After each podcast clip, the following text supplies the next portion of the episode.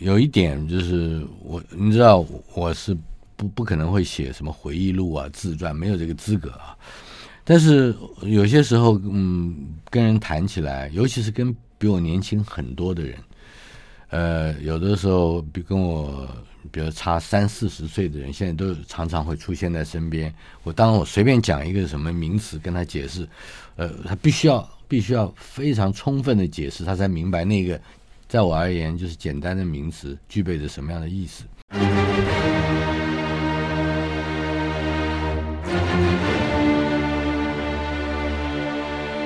赵少康时间，吃喝玩乐骂，和我一起快意人生。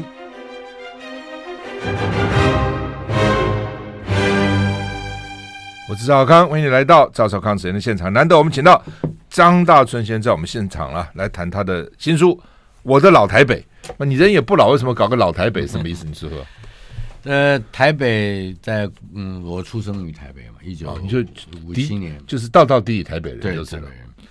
呃，呃，而且我据说我是出生在南京西路的某一个医院里面，那个时候到后来找也找不着了，哦、所以光从出生地的不可捉摸就知道，呃，变化，来台北的变化大，变化大，而且这个变化到后来，我觉得到了六零年代、七零年代，我开始有一点。懂明白事情的时候，上小学以后，发觉这个变化还不只是呃地貌的、建筑的，或者说街道的，更多的是那个价值是随时在变，随时在变。人的思思维、信仰。呃，理想、风尚，这这些这些属于精神精精神层面的东西，也是随时在变。我都应接不暇，对，一直到现在。呃，可以说，就算是在有很充分的心理准备去迎接所谓的各种变化，变都都都都都来不及，嗯，都来不及。现在讲的是。变成一个常态嘛，New Normal 是吧？是常态就是变，是，而且还我有的时候不习不习惯，我不知道您习惯不习惯啊？尤其是您又是在媒体负责媒体啊，也也也参与媒体的制作什么的。现在的媒体就让我感觉到我，我我我曾经经历过的那些宽容啊、开放啊、多元啊什么那些价值，都在无形之中，还不是有形之中，在无形之中缩减了。现在我们看的新闻，很多新闻都是都是行车记录器新闻。我避不了，哎，避免不了看行车记录器所制造出来的新闻，或者是呃网友所打造出来的观点。这个时候，我就觉得我们以前的那些个，嗯，那些个呃很丰富的好奇心，很丰富的想象力，很丰富的求知欲，都好像都好像。没有了，被绑住了，嗯，而且是绑在一个我们无法预期的，呃，我们觉得一点都无害的媒体里面，这这是很恐怖的事情。对你意思其实是有害的，是吧？对对对，我每天就盯着那个行车记录器 拍出来的事情，然后认为那个就是家家长里短最重大的价值，很怪嘛。比如说有有一个人去吃了一碗面，就里面发现了一个什么脏东西。呃，这个原网友就有议论，就人家就打起来了。嗯、这个是他妈的，这也是真是，我真的妈，这也是新闻吗？是不是？我们的媒体也是这样嘛？就是好像如果没有网友啊，就我、嗯、他就不不成啊不成新闻了。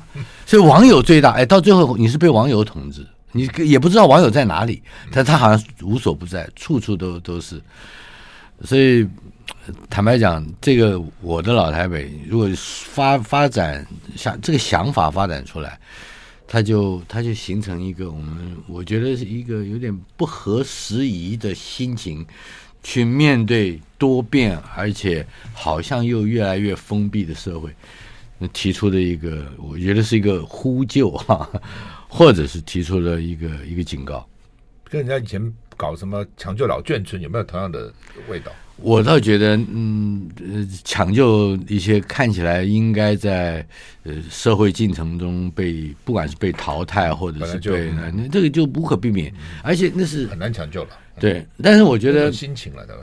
人求知好奇和想象力这几这三三大端呢，我认为是不应该被抹杀，或者是不应该被悄悄的给掩住的，呃，甚至是掐死了。嗯啊，呃，我我这个书其实原来嗯是还不是一本书，就是一篇一篇的文章，有的时候在报纸上登。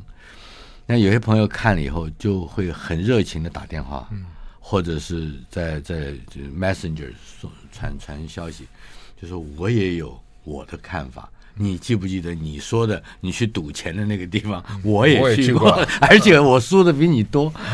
可是如果我没有写那边，他他们都是这样说的，就是如果我没有写的哪几篇，他们会他们大概就忘记了，忘了就忘了。嗯，等于就唤起他们的记忆，就是唤起记忆，可能是一个看起来是一个小事，尤其大家来讲，这是一个个人经验。可是如果唤起的记忆的那个人数量够多一点。他可能会会引起一些一些不一样的思维，那那个不一样的思维，呃又是又是一传十，十传百的，变成个集体记忆，然后一定有的，而且会，我我猜想能够唤起这个东西的话，就代表大家的好奇心、想象力、求知欲还是在，还在，还在，还在，还在，比较稍微需要付出一点代价就是了，但是嗯，总比行车记录器。是吧？总比网友提供的这个这些无聊的东西。不不，我想这个好奇心、想象力这些东西还是在不，只要是人，不可能没有的啊。只是因为现在资讯太多哈，太多元。嗯、你这你说不多吗？也多呃，各各种人。那你可以说众生喧哗，反正大家都，大家每个人都是一个媒体，大家都都有意见要讲。不，网友有些也有创意，有些我是看网友我也好笑，怎么怎么会想到？我没想到，他都想到了。网友因为也各种不同网友嘛，有，的时候我们自己也是网友啊，对，也是对对。问题就是说被他是他如果一旦被这两个字宰制以后，嗯、我们我们对于所有的这个不管是观点的形成、意见的表述，就会都来自这个，这是很恐怖的事。所以可能我们对不起，假假定我们要做个意见领袖，你不能都被他牵着鼻子走。就我还要影响你的，不是你影响我，啊，是不是这样？也可能互相了啊。他会影响你一些，但是你要引导他，你要告诉他你的观点是什么东西嘛？就像你搞政治，你不能都听嘛民调啊，都看民调，那丁天宇来当总统好了？就就 今年你会不会看我们节目？我们叫他看，然后呢叫他听，然后基本上就是民调专家，他只是反映民意嘛。是啊，那民意就是用反映，但是民意你要讲，你要代理民意嘛，你要倾听民意，你要代理民意。你不能都被他搞得带着跑，那你搞什么？对，但是我的确如果讲怀念啊，或者嗯，我但怀念的情绪不是那么多在这个书里面。可是，但是我对于那个看起来可以改变世界，或者看起来这个世界需要被打破一点的那个，大概前后有二三十年，我从十几二十岁到差不多我四十左右，那个时候这个社会的。动态是是非常活跃的，呃，各个表现在各个面向上，包括我自己工作的主要的环境是媒体，也包括了学校或学院，呃，也包括了这个某一些圈子，比方说电影啊，呃，流行音乐啊，啊，就是好好像看起来任何事情都有可能，而且。嗯，不需要去嗯征求补助啊，或者是呃寻求这个这个资不需要这资资源，政府的资源其实有资源的，其实其实对。可是现在你会看到，好像都是要政府补助，对对对对。为什么呢？是整个社会力支撑力不够吗？我我觉得很大一个部分是这个社会就是自发的这种对。文教或者是对于文化教育啊的的这种自发而且带有创造性的企图不够，其实是没那个企图，有这个企图就会有这个资源，就会有这些条件，但是往往嗯，比如说有钱有资源或者有有有权利有什么有地位的人，他也不是不不有这种没没有这个慈悲心哈，他也可能想要做一些事情，但是呢，他找不到地。呃，也接不上。我们不是讲常常现在讲地气地气，而创造的人呢，或者创作的人呢，又常常呃所需，嗯，就是为了为了要达到他完成一个作品的目的，他就会不管是委屈或扭曲了自己原先。呃，那个对于一件事理或一个历一段历史的呃，这个这个解释，为了讨好，或者迎合，或是要为了赞助嘛，为了赞助。其实你讲这个，为什么媒体变成这样？我也在思考这个问题，还是网络，任何都是网络哈。嗯、因为传统媒体很惨嘛，嗯，没有一家报纸赚钱的嘛。以前你们在你在中国时报报多赚钱了，啊，印报跟印钞票一样嘛。是，他们跟我讲说，光不要说大的广告了，光分类广告现在都要 cash，嗯、要用现金去分。那也看得让人觉得眼会红，或者是 green eye，是吧？那也会嘛。是啊，不，我就是说那个时候，因为媒体很赚钱，嗯，老三台，对不对？我老三台的记者单月发单薪，双月发双薪，哦，然后呢，一个月大概年轻记者可以赚二十万，部长赚不了那么多钱了。现在电视台记者赚多少钱？我说我能赚多少钱？三万四万，很微薄，三万四万啊。那以那个时候物价跟现在。那个时候一个房子几个钱呢、啊？六十万、八十万就可以到景美买一个公寓。嗯、我记得我第一次在景美买一个公寓的时候，三十几平，六十万呢，一平两万块啊。嗯嗯。现在多少钱？那一平六十万吧，可能要啊，是不是？嗯、所以那那个时候赚那么多钱，现在赚这么少钱，哦，嗯、你你想那个数值会差不差嘛？是。你你想它媒体的数值嘛？对，这是第一个，第一个是媒体的这个。第二个，媒体本身也在赔钱。哦，几大报。黎智英跟我讲过，黎智英说，《苹果日报》一个月赔三千万，一个月赔三千万了。哦，那那这个时候呢，谁赚钱呢？什么 Facebook 了，Google 了，什么反正都都这些啊。那换句话说，你看到网络好像哇，好像网络很多网主网红，大部分钱都给这几个跨国的这些这个网络公司赚去了，大家都很惨了。其实你做网红也赚不了几个钱。其实的确，我们这作为一个比较其实是弱小的国家，嗯、我们的绝大部分的国家资源都在新的社群媒体的发达之下，那个资本直接的溢注到那个更强大的这个政。所以我就回答你问题：为什么就是为什么都是什么行车记录器省钱嘛？嗯嗯，他这边抠下来对我们我看我们现在就现象来说，它就是结果，就结它结果就是节省嘛。对。不，以前各大媒体在驻美国、驻欧洲都有特派员，现在谁有特派员？几乎没有了。哦，那就是很很花钱的嘛，所以你的内容就越来越越限缩嘛，是吧？就会限缩啊，真的是这样子啊，嗯、整个就是就是很很。所以老台北就会消失，是吧？不，我看到一书叫《我的老台北》，我就想说，以前我们看的是我的老北京啊，嗯，老上海啊，啊，对那还还好像还不多去怀念老台北的啊，对你这个还是蛮。我的哎，别说我的读者里面有有有至少我最近接触的有一种啊，就是好几位啊，年纪比我大十几二十岁，他们很早就有朋友，因为我们这书就常常会介绍团购，说我要买二十本送给我的老朋友，他是送给老朋友的很好的礼物，结果那老朋友们就打认识我的就会打电话给我说，哎。我听到你们，你们不光不光是卖这个书，你们还电台还有我们的老台北这个单元，请了我的朋友来讲老台，我可以来讲，我可以讲的比你对，你那时候还是小孩，我还是小孩，我才真的叫老台北，我是才老，就是不服气的。哎，我说这个太好了，你越是不服气吧，越表示说老台北这三个字是一个丰富的。所以你在电台也开了个节目，就大家来谈。单元，那也蛮有趣的。啊。我们现在再回来。I like 我是赵康，欢迎你回到赵少康时间的现场。张大春先生在我们现场，他的新书《我的老台北》哈，我是大学才到台北来，不过我听我妈讲了，我小时候在台北住过哦。他那时候他们刚我刚生没多久嘛，很小。那他在幼稚园当老师，嗯嗯，哦，大概是什么协进幼稚园什么，反正蛮蛮蛮有名的幼稚园。他一路都在教幼稚园，后来教小学。然后说我小时候多调皮呢。在老师屁股上咬一口，幼稚园，你给我多坏！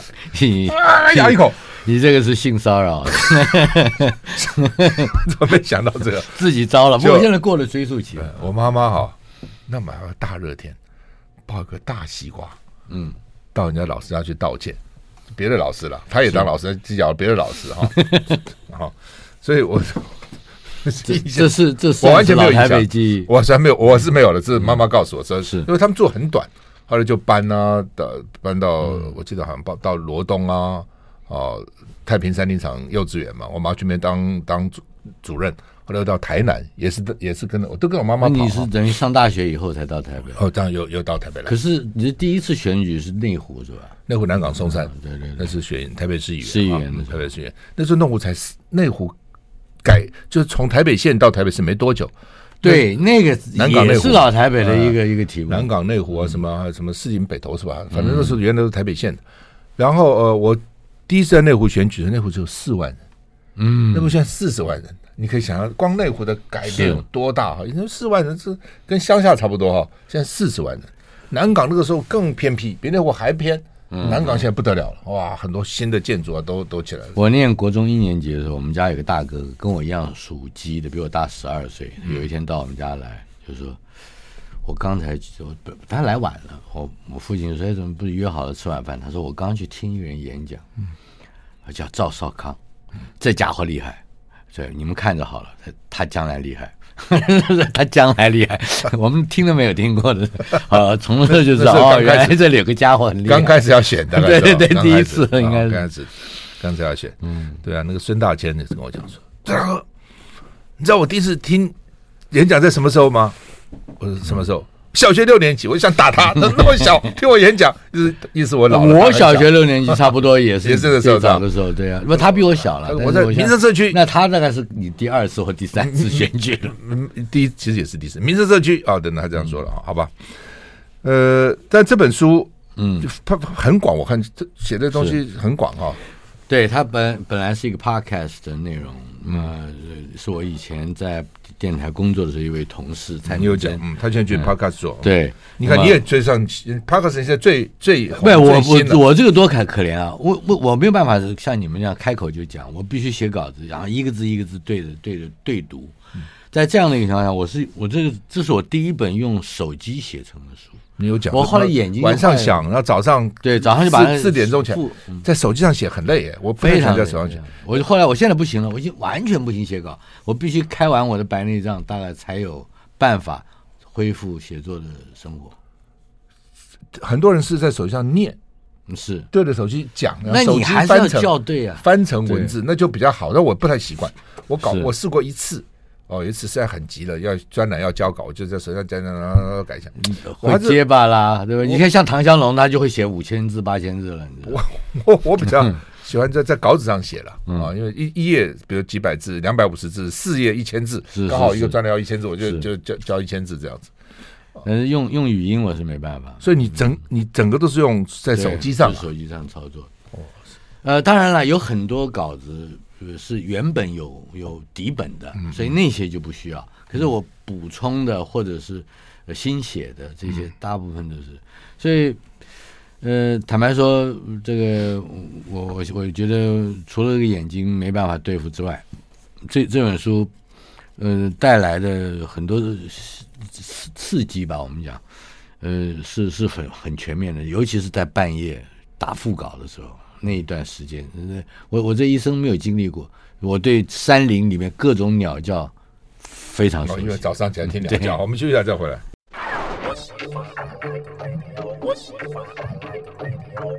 我是赵康，欢迎你回到赵少康时间的现场。在我们现场是张大春先生谈他的新书《我的老台北》。不过谈到这以前，前阵听说你怀疑你自己脑里长东西，这样。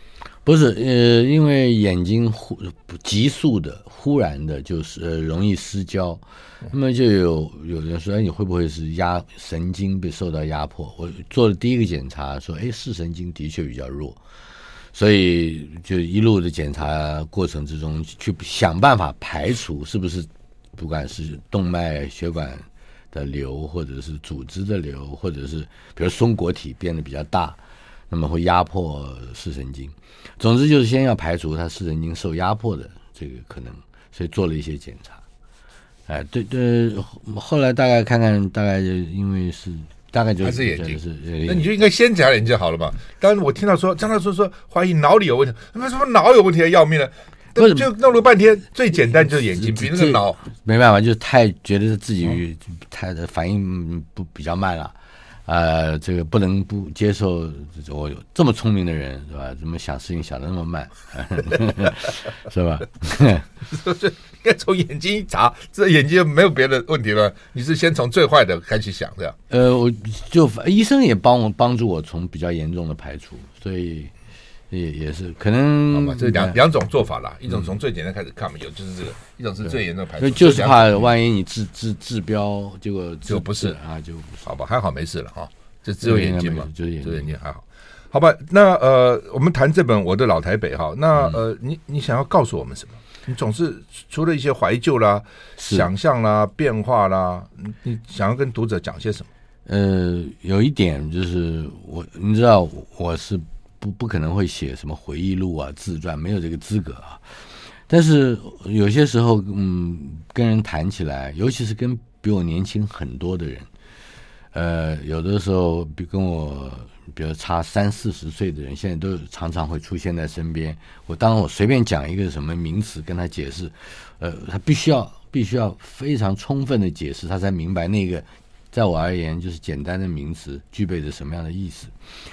哦，后来发觉，原来讲一件事或者讲一个名字，甚至讲一个地点，背后都是一个很长远的变迁。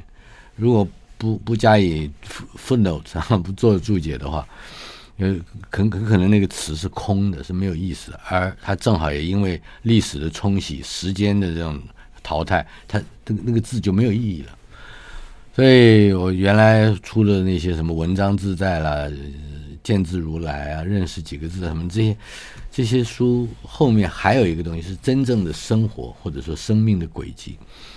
嗯，把这些爬书出来，我觉得根据个别人物或者是个别地点，呃，所以唤起的那些个记忆之中，应该不只是表面的生活浮光掠影啊，而更多的呃会是这些连结性。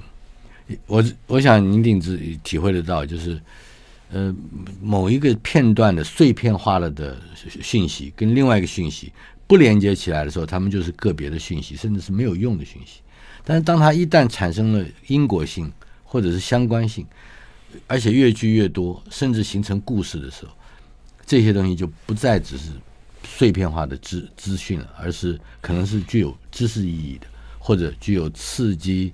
想象跟跟联想能力的这种这种这种讯息了，所以我的老台北看起来好像是个怀旧之作啊，但是我觉得它是串联起对于很多人而言听过但是没什么意义的的名词、人、时间、地点、事件，一旦把它串起来，我举一个书里面的例子。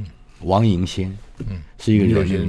王银仙命案，再加上命案，那他他是被加工的嘛？对，我知道，他是跳水，对不对？不是，不是，这就是第一印象。他好像是跳水，事实上他他是呃先被呃行球之后，从秀朗桥上丢下去，所以他的肋骨也断了，尾椎骨也断了，是被丢了。那那不他你不然你掉下去，你怎么会两个地方都断了呢？嗯。一定只会断一个地方，反正在水里就是了。对对对，我印象，我那个李什么，那个那个李李李李斯科嘛。李斯科，他王银先被被刑求致死的那一天，也就是另外一个组，嗯，呃，破获了李师科的同同一天，只差三个小时。更妙的是，当时这一整个涉及刑求王银先的速窃组，到现在为止，只真正的留下来一个还在警界有大发展的。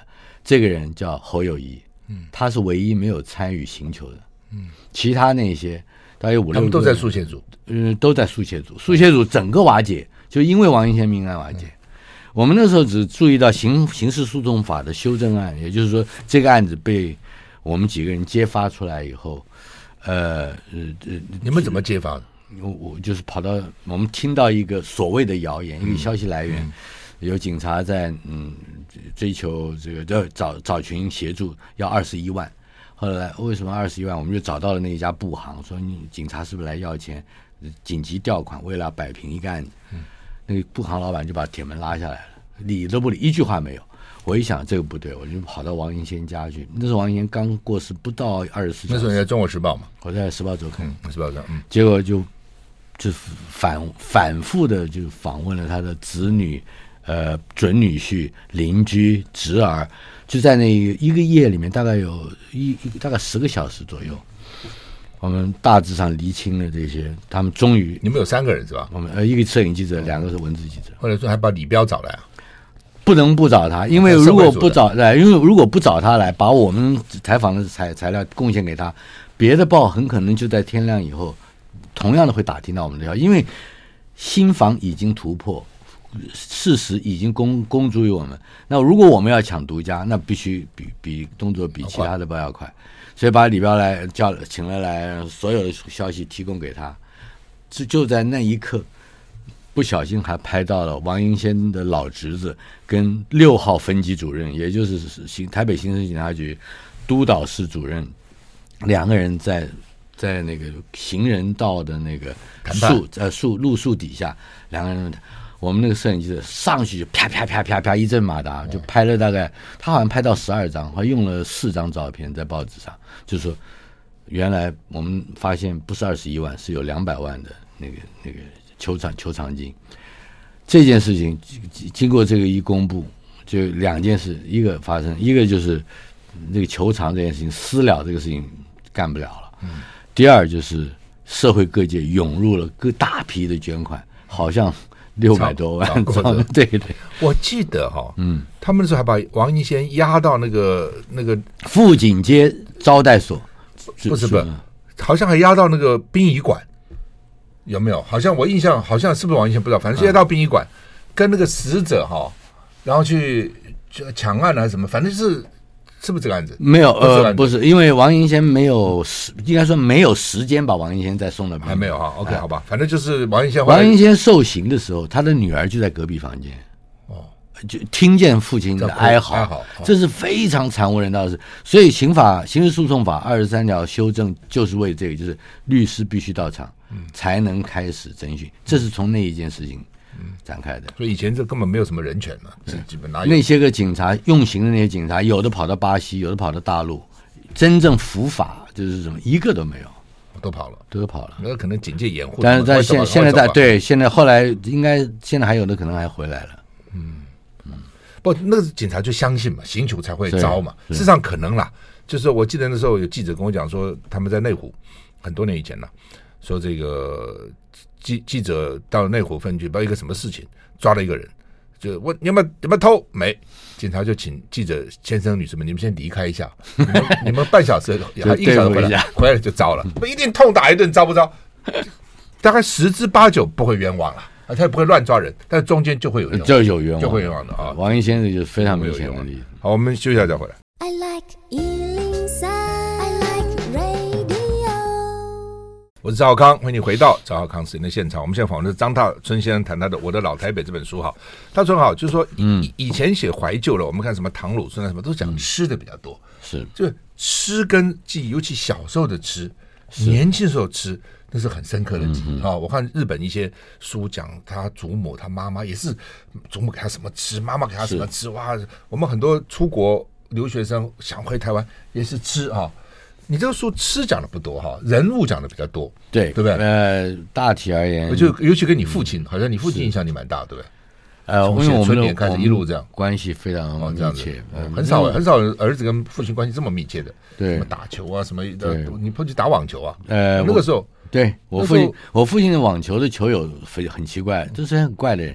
比如说前东三省的省主席叫梁华胜，呃，什么汪汪道渊，嗯，呃，李元簇，嗯，什么这些都后来都在政界还有一些发展，尤其到了他们年纪比较大的时候，在他们中年左右，那都是我父亲在爱国西路网球场的球员。打网球不多哎，那个时候是因为那个时候有有一些有意思了，有一段时间。国防部鼓励所属，尤其是文职人员从事运动。所以你如果要要打篮球，你选择打篮球，你就给你一个时间，你就可以去打，而且给给你球，还给你做球衣。那么大部分人玩乒乓球，因为乒乓球省事啊。我父亲呢就就就不喜欢跟人排队，他就弄就没有人选的，他选了一个网球。所以他很怪，他骑一个很破的脚踏车，呃，木大木头，人家很多人开车子，对对对，那个时候好像听说是蛮高级的一个一个，但是网球网球拍公家就就会提供，所以他就打了四十年的网球，一直打到他嗯摔倒，也就是不能活动。几岁？呃，七十六。OK，因为很多人说网球是可以打到老，对，打到七十六岁。他还当过国防部那个什么叫国军运动会国防部代表的教练跟队长。嗯、他你会打网球吗？我我以为我会，我就跟他抽球，就是说还可以抽个几下。不错。后来我有一次就是在跟跟他打的时候，我就啪，我就说怎么样厉害吧，我就喊了一句。我爸爸说接住了，啪打回来。他说的接住不是他接住了，是他叫我接住他下一球。他第二球他打过来的时候，我一接那个拍子就飞了。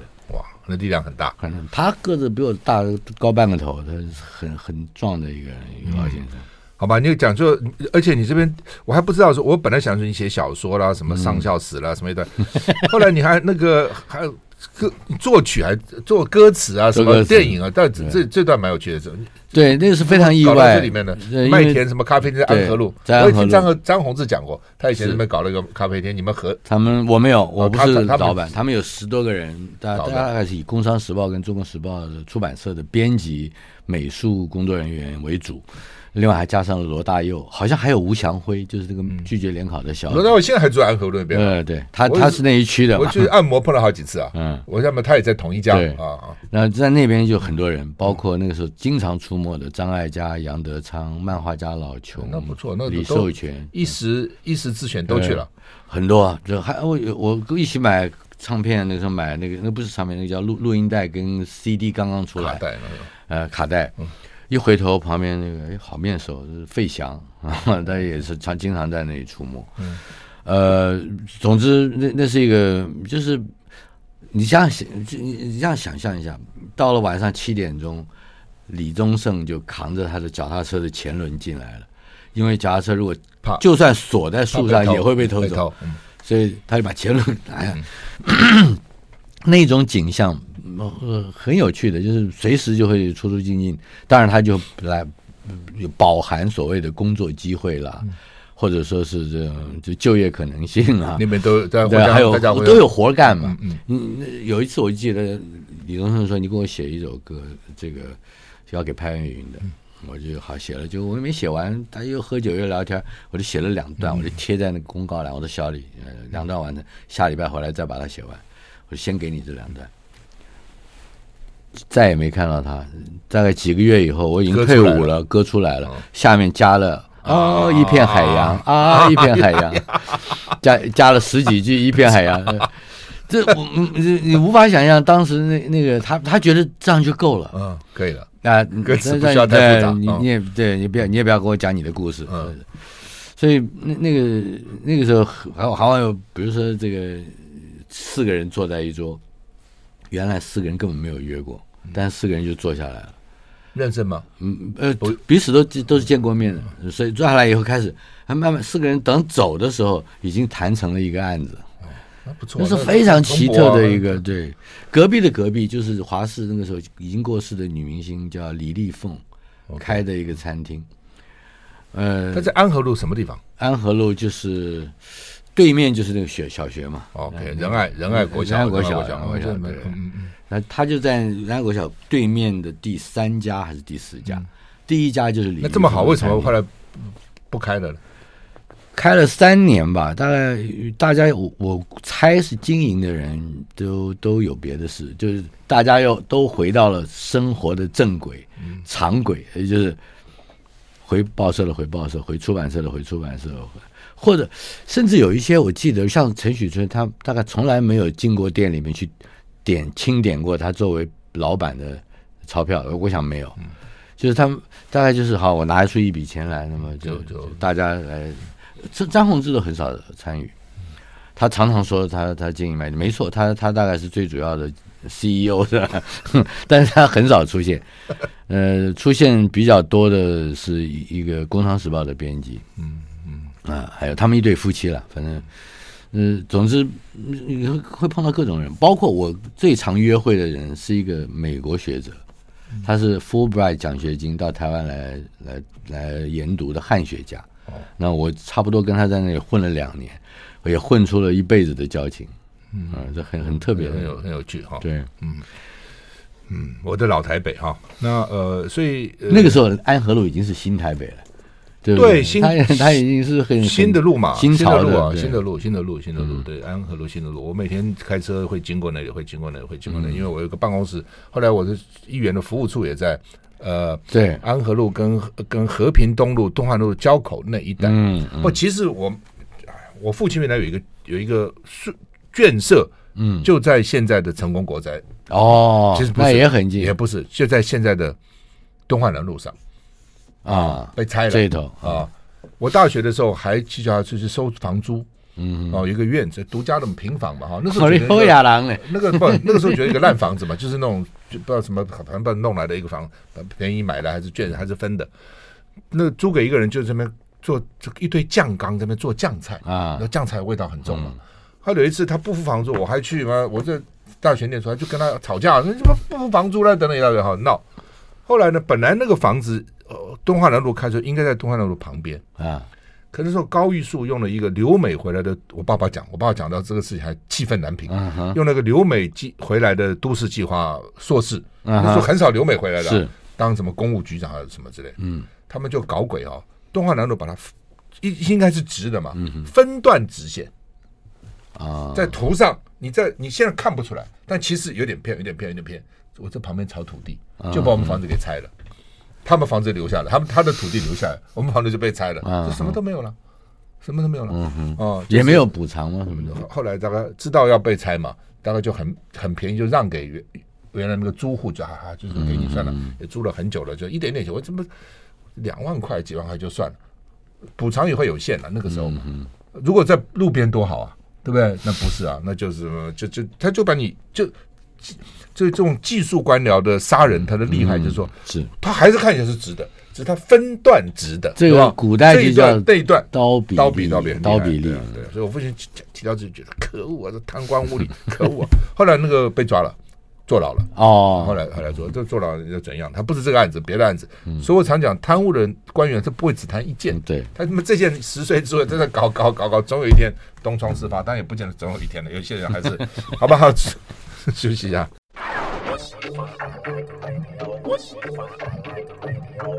我是赵康，欢迎回到赵少康时间现场。张大顺的我到台北，我的老台北很有趣的哈。我特别对你，你那个念大华中学，然后考到台台大看榜，完了之后你在班上二十五名，就是人家一到二十四名都考到建中了，对，二十六到也也建中了，就你到成功，成功其实也不错了，了成功其实也不错，只是跟人家比，人家是第一志愿嘛哈。那为什么会那么厉害？就是考试考试没得考就可以考出这样。我们那个班非常特别，呃，对他礼拜呃就是一三五有一种考试叫定测，呃呃一五。定测，呃，礼拜三是全校背书，嗯、就你要到抽抽升旗台上去抽，哦、你你背不出来就就就很丢人了。礼拜二、礼拜四叫周考，好像，嗯、所以总之就一天天考，只不过他在全全学期的成绩配重不一致而已。嗯，你们的校长蛮有名的，方志平，嗯，方志平蛮有名的。那么我他叫吴兴街底最早的时候，对不对？后来后来搬了，后来搬对，他后后来搬了杨梅吧。嗯，后来搬。我的我同班同学里面，现在也高旭郭旭松，是他好像是疾管局吧。嗯嗯。呃，还有好多人非非常杰出的，都在保，有的是银行家，有的是。他们是当时初中没考好，所以跑到大华去念。不，不是，还是我们那个时候是国中第二届。OK，再怎么样都可以上国中，所以反正我就是要去建私立学校就是的了。就像前两年这这个私立就是变成十二年国教的时候，很多私立高中就翻起来，对对对，优秀大家宁愿去念私立学校，觉得管的比较严，公立学校比较松了。那当然呢，还是一个所谓这个这个士大夫的心理嘛，就是考得好就会将来前途就好。那当事实上也是这样了。那呃，而且公立学校不打嘛，私立学校会打嘛，会处罚嘛。打的凶啊！对，会打，那小腿一条一条的，不打不成器嘛，打出来就都打出来了，对？呃，我就是打了也没用啊，就我我看榜台大看榜了，呃，在台大很多地方可以，哦，国语报也可以看，但是我我们我就方便，我骑脚踏车，那个地方又比较，嗯，就视野好一点，嗯，所以我想说人比较少吧，我就去看，就一看，哎呀，那个伤心，我跟我的邻居一起去看的，嗯。这我邻居当然也没考好，但是这我的同学有不不约而同去看，那个看榜的经验是觉得啊，我我真的是太差了，就是就是哎，从那以后我也就习惯了，就是跟比赛啦，什么这个竞争啊，这种这种就慢慢这种意志就薄弱一点，没有没有，很少要再去争先什么的。但是看榜的那个经验对我来说是非非常的刺激的啊！一方面自己以为还可以，又担心自己考不好，结果的确自己就是那么差。我父亲很安慰我，他就这样拍着我说：“说咱们是济南人，山东济南啊，你考到济南路的高中不错，爸爸真的不错。这这种爸爸就是高中很好很好。像比如说，我举个例子，我我我考了高中以后。”我在成功里数学也很烂，都都不会写不会都零分嘛，十题就是零分，你根本就没有读。有些人觉得数学讨厌就不读了啊。我的爸爸就看了那个，呃他说：“哎呦，你的考卷好啊，在哪儿签名都可以。那你放在哪个都是都是空白嘛，当然白卷当然好签名嘛。”你爸爸很幽默，很有趣。他你考大学，我看你书上已经只填十二个中文系，就是要念中文。对，我就是只念中文，只要念中文系。后来怎么博士班考试怎么还还怎么笔试不去口试缺？很多人问迟到，你搞什么是不是？不是我我考硕士班的时候，有一位老太太在台大教书，她是个很学问很好，她是钱钟书的同学，呃，辈分很高的教授，所以她就在我不理解的状况之下。教训了我认为根本不应该教训的事，因为我有几个错字，王莽的莽下面那个是应该是两个双十字嘛，那个我那个打字的人打成三三三个十，结果这个老太太就是说，你看这种错字，你连大学一年级都没有资格，你还考不考硕士呢？那个话就很刺激我，我觉得哎，我有那么多的观点，我写了三十万字的论文，你怎么只挑这？中就挑这几个错字呢？我就很气。后来他越讲，他越讲，他也越越那个。后来我想，好吧，我我台大考不上了，算了。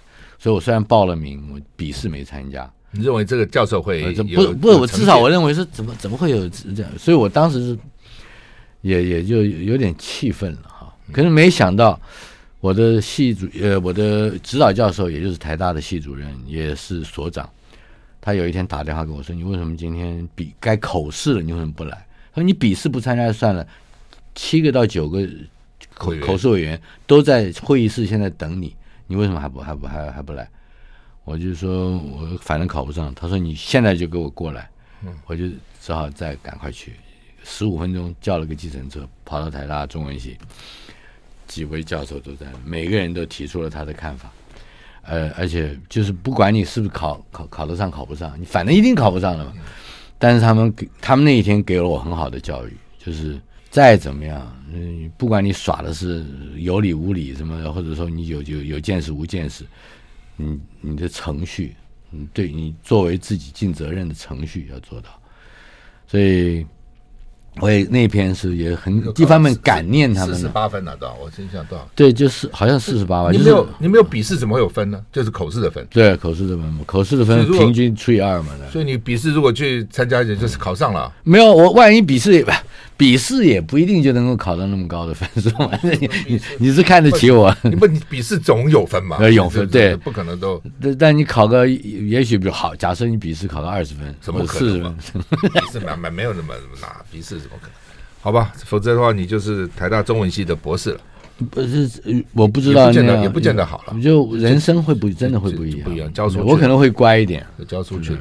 后来没有其他的写作上的成就，也不晓得。但是至少我想我会 变成一个比较规矩的人。我后来我就未必是好嘛。嗯，真的，人生有趣一点，比较规矩一点有什么好的？嗯，好吧，我们现在你也挺规矩的，还好吧。我的老台北啊，张大春先生的新书啊，很有趣的。我们去，呃，我们时间到了，对不对？哇，时间那么快，好，谢谢大春，谢谢，谢谢，谢谢。